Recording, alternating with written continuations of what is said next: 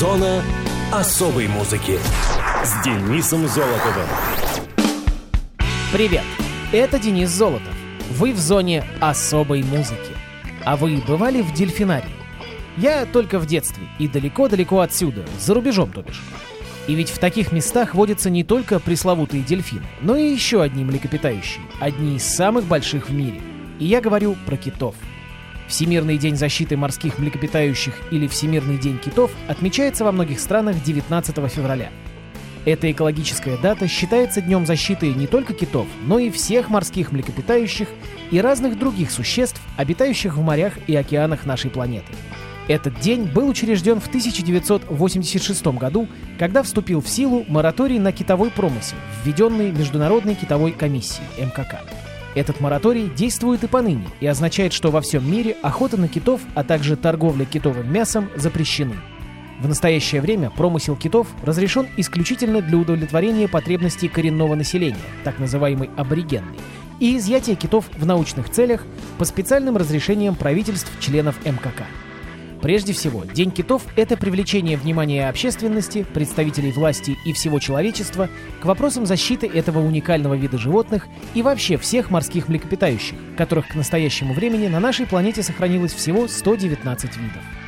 Несмотря на то, что мораторий на китовой промысел действует и поныне, и добыча китов запрещена законами большинства стран, уничтожение этих животных не прекращается. К тому же человек своей деятельностью, к сожалению, не всегда разумный, уже давно негативно влияет на природу, изменяя ее.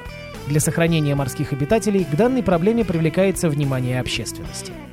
Во многих странах существуют клубы и общества любителей этих животных, создаются морские заповедники, где их жизни ничего не угрожает – а непосредственно в этот день ежегодно различные природоохранные группы, экологические организации и общественность проводят всевозможные акции и различные информационные мероприятия или посвящают этот день защите одного уникального вида, которому грозит смертельная опасность. Хорошее начинание. Ну а мы, как всегда, переходим к музыкальным датам и событиям третьей недели февраля. Муз-события. 15 февраля 1967 года в Чикаго была создана группа, взявшая названием «Место своего рождения» — Чикаго. Она стала одной из первых рок-групп, широко использовавших духовые инструменты, благодаря чему ее относят к жанру джаз-рок. Однако не только поэтому. В музыке коллектива очень сильны влияния джаза. Многие песни построены по соответствующим гармониям. Музыканты отличались плодотворностью. Они выпускали по два полноформатных альбома в год, и уже второй стал одним из бестселлеров 1970-х. Через год Чикаго стали первыми рок-музыкантами, которым было дозволено выступить в святая святых американской музыки – Карнеги-Холле. Первые альбомы Чикаго отличались экспериментальным подходом к музыке и политически заостренными текстами. Главная изюминка группы была в том, что в ее состав входили саксофонист, тромбонист и трубач – Ставка на духовые стала залогом того, что звучание коллектива было весьма своеобразным. Наряду с Beach Boys, с которыми они нередко выступали вместе, Чикаго оказалась единственной американской рок-группой, которой удалось сохранить коммерческую привлекательность и широкую популярность вплоть до 90-х годов. Постепенно они значительно смягчили свое звучание, а в их репертуаре стали преобладать нежные любовные баллады, такие как «If You Leave Me Now», премия Грэмми «Первое место в США» 1976 и «Hard to Say I'm Sorry», первое место в США 82 эта тенденция стала особенно очевидной после гибели в 1978 году гитариста Терри Катта и с приходом в группу в 1982 канадского продюсера Дэвида Фостера. Не все участники были довольны растущей коммерциализацией и отходом от рок-корней. Виновником нового направления команды многие считали вокалиста Питера Сеттеру, который решил в 1985 году покинуть группу и записал несколько успешных баллад сольно и в дуэте с другими исполнителями. После расставания с Сеттерой и Фостером Чикаго сосредоточились на живых выступлениях. А в 1989 году журнал Billboard признал наиболее продаваемым синглом года в США их энергичную балладу «Look Away» автора Дайан Уоррен. В апреле 2016 года Чикаго были включены в списки Зала славы рок-н-ролла в Кливленде, штат Огайо. Ну а на радио ВОЗ композиция коллектива под названием «If You Leave Me Now».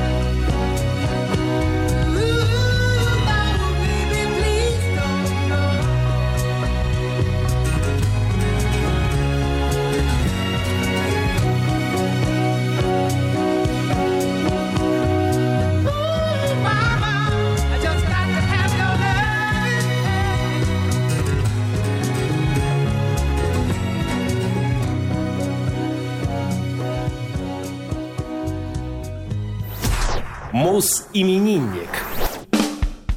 17 февраля 1972 года родился Билли Джо Армстронг, американский музыкант, певец, автор песен и актер, наиболее известный как лидер-вокалист и гитарист панк-рок группы Green Day. Также он является гитаристом в группах Pinhead Gunpowder, The Network, Foxborough Hot Tubs, Rancid и The Long Shot. Билли Джо Армстронг родился в небольшом городке Окленд, штат Калифорния. У него есть четыре старших брата и сестра – Дэвид, Алан, Марси, Холли и Анна. Он самый младший в семье. Отец Билли Джо работал дальнобойщиком, а также подрабатывал в клубах, исполняя джаз. Мать Армстронга была официанткой в одном из ресторанчиков города. В сентябре 1982 года, когда будущей звезде было всего 10 лет, его отец Энди скончался от рака пищевода. Спустя два года после этого его мать вновь вышла замуж. Билли тяжело воспринял это событие и стал ненавидеть нового супруга матери. В 14 лет Билли Джо сочинил свою первую песню «Why Do You Want Him», которая рассказывала о его матери и отчиме. Петь Билли начал довольно рано, в 5 лет. Он часто бывал в больницах и пел там для пациентов. Несколько позже у него появилась собственная песня «Look for Love», записанная местной компанией Fiat Records. В 11 лет мать подарила ему первую электрогитару. Это была знаменитая Blue, на которой Билли играет и по сей день. В 10 лет Билли Джо познакомился в школьном кафе с Майклом Дернтом.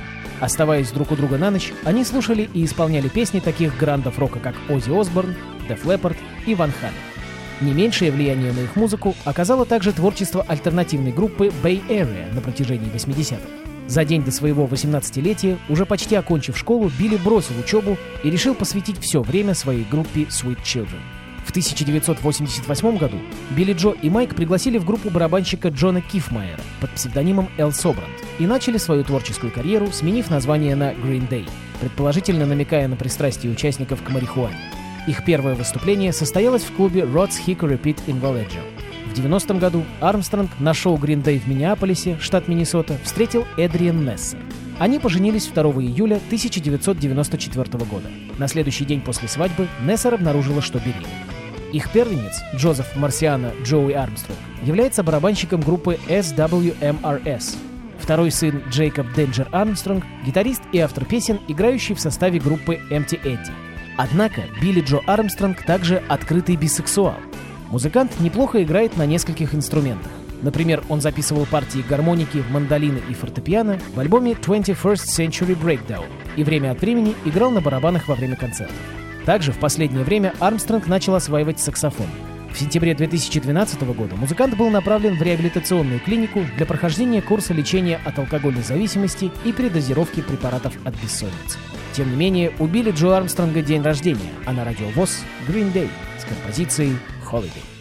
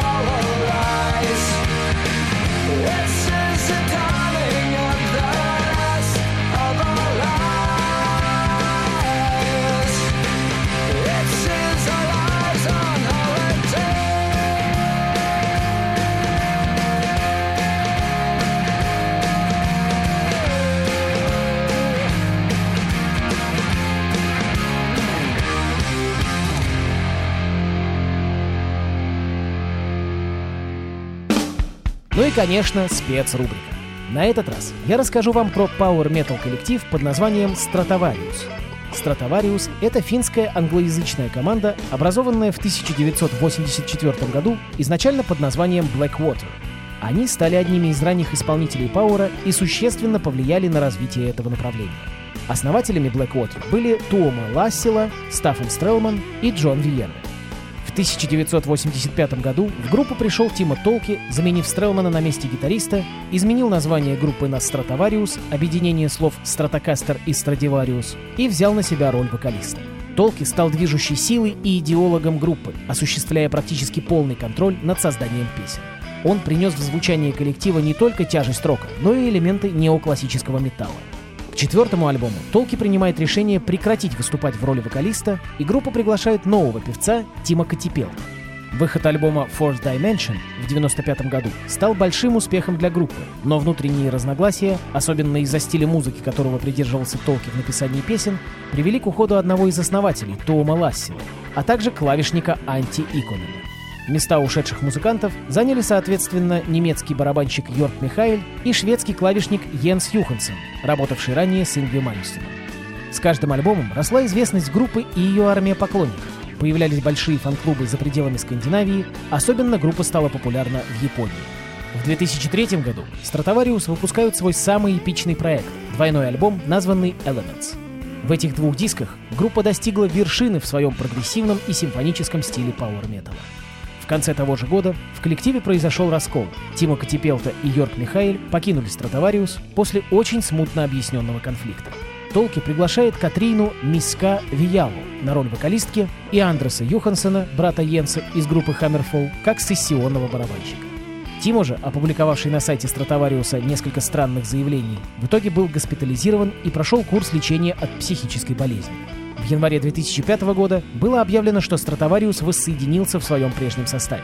В 2007 группа начала работу над новым 12-м студийным альбомом под рабочим названием RR. Однако диску так и не суждено было выйти. В апреле 2008 года Тима Толки опубликовал заявление, в котором говорится, что Стратовариус прекращает свое существование.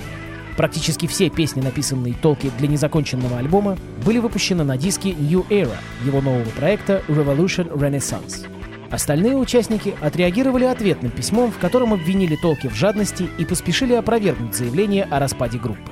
Катипелта, Михаил, Пора и Юхансен, подписавшиеся под письмом, собирались продолжать выступать под названием Стратовариус, на что Толки даже дал добро, отказавшись от прав на имя. 15 сентября 2011 года на официальном сайте появилась информация о том, что группу из-за тяжелой болезни покидает Йорк Михаил, посвятивший стратам 15 лет. 22 июня 2012 года Стратовариус объявили имя нового участника группы, им стал финский барабанщик Рольф Пилве, ранее известный по работам с Solution 45, The Magnificent и Dreamtale. С тех пор коллектив выпустил еще два альбома и по сей день остается иконой Power Metal. В зоне особой музыки Стратовариус и их трек Eagle Heart.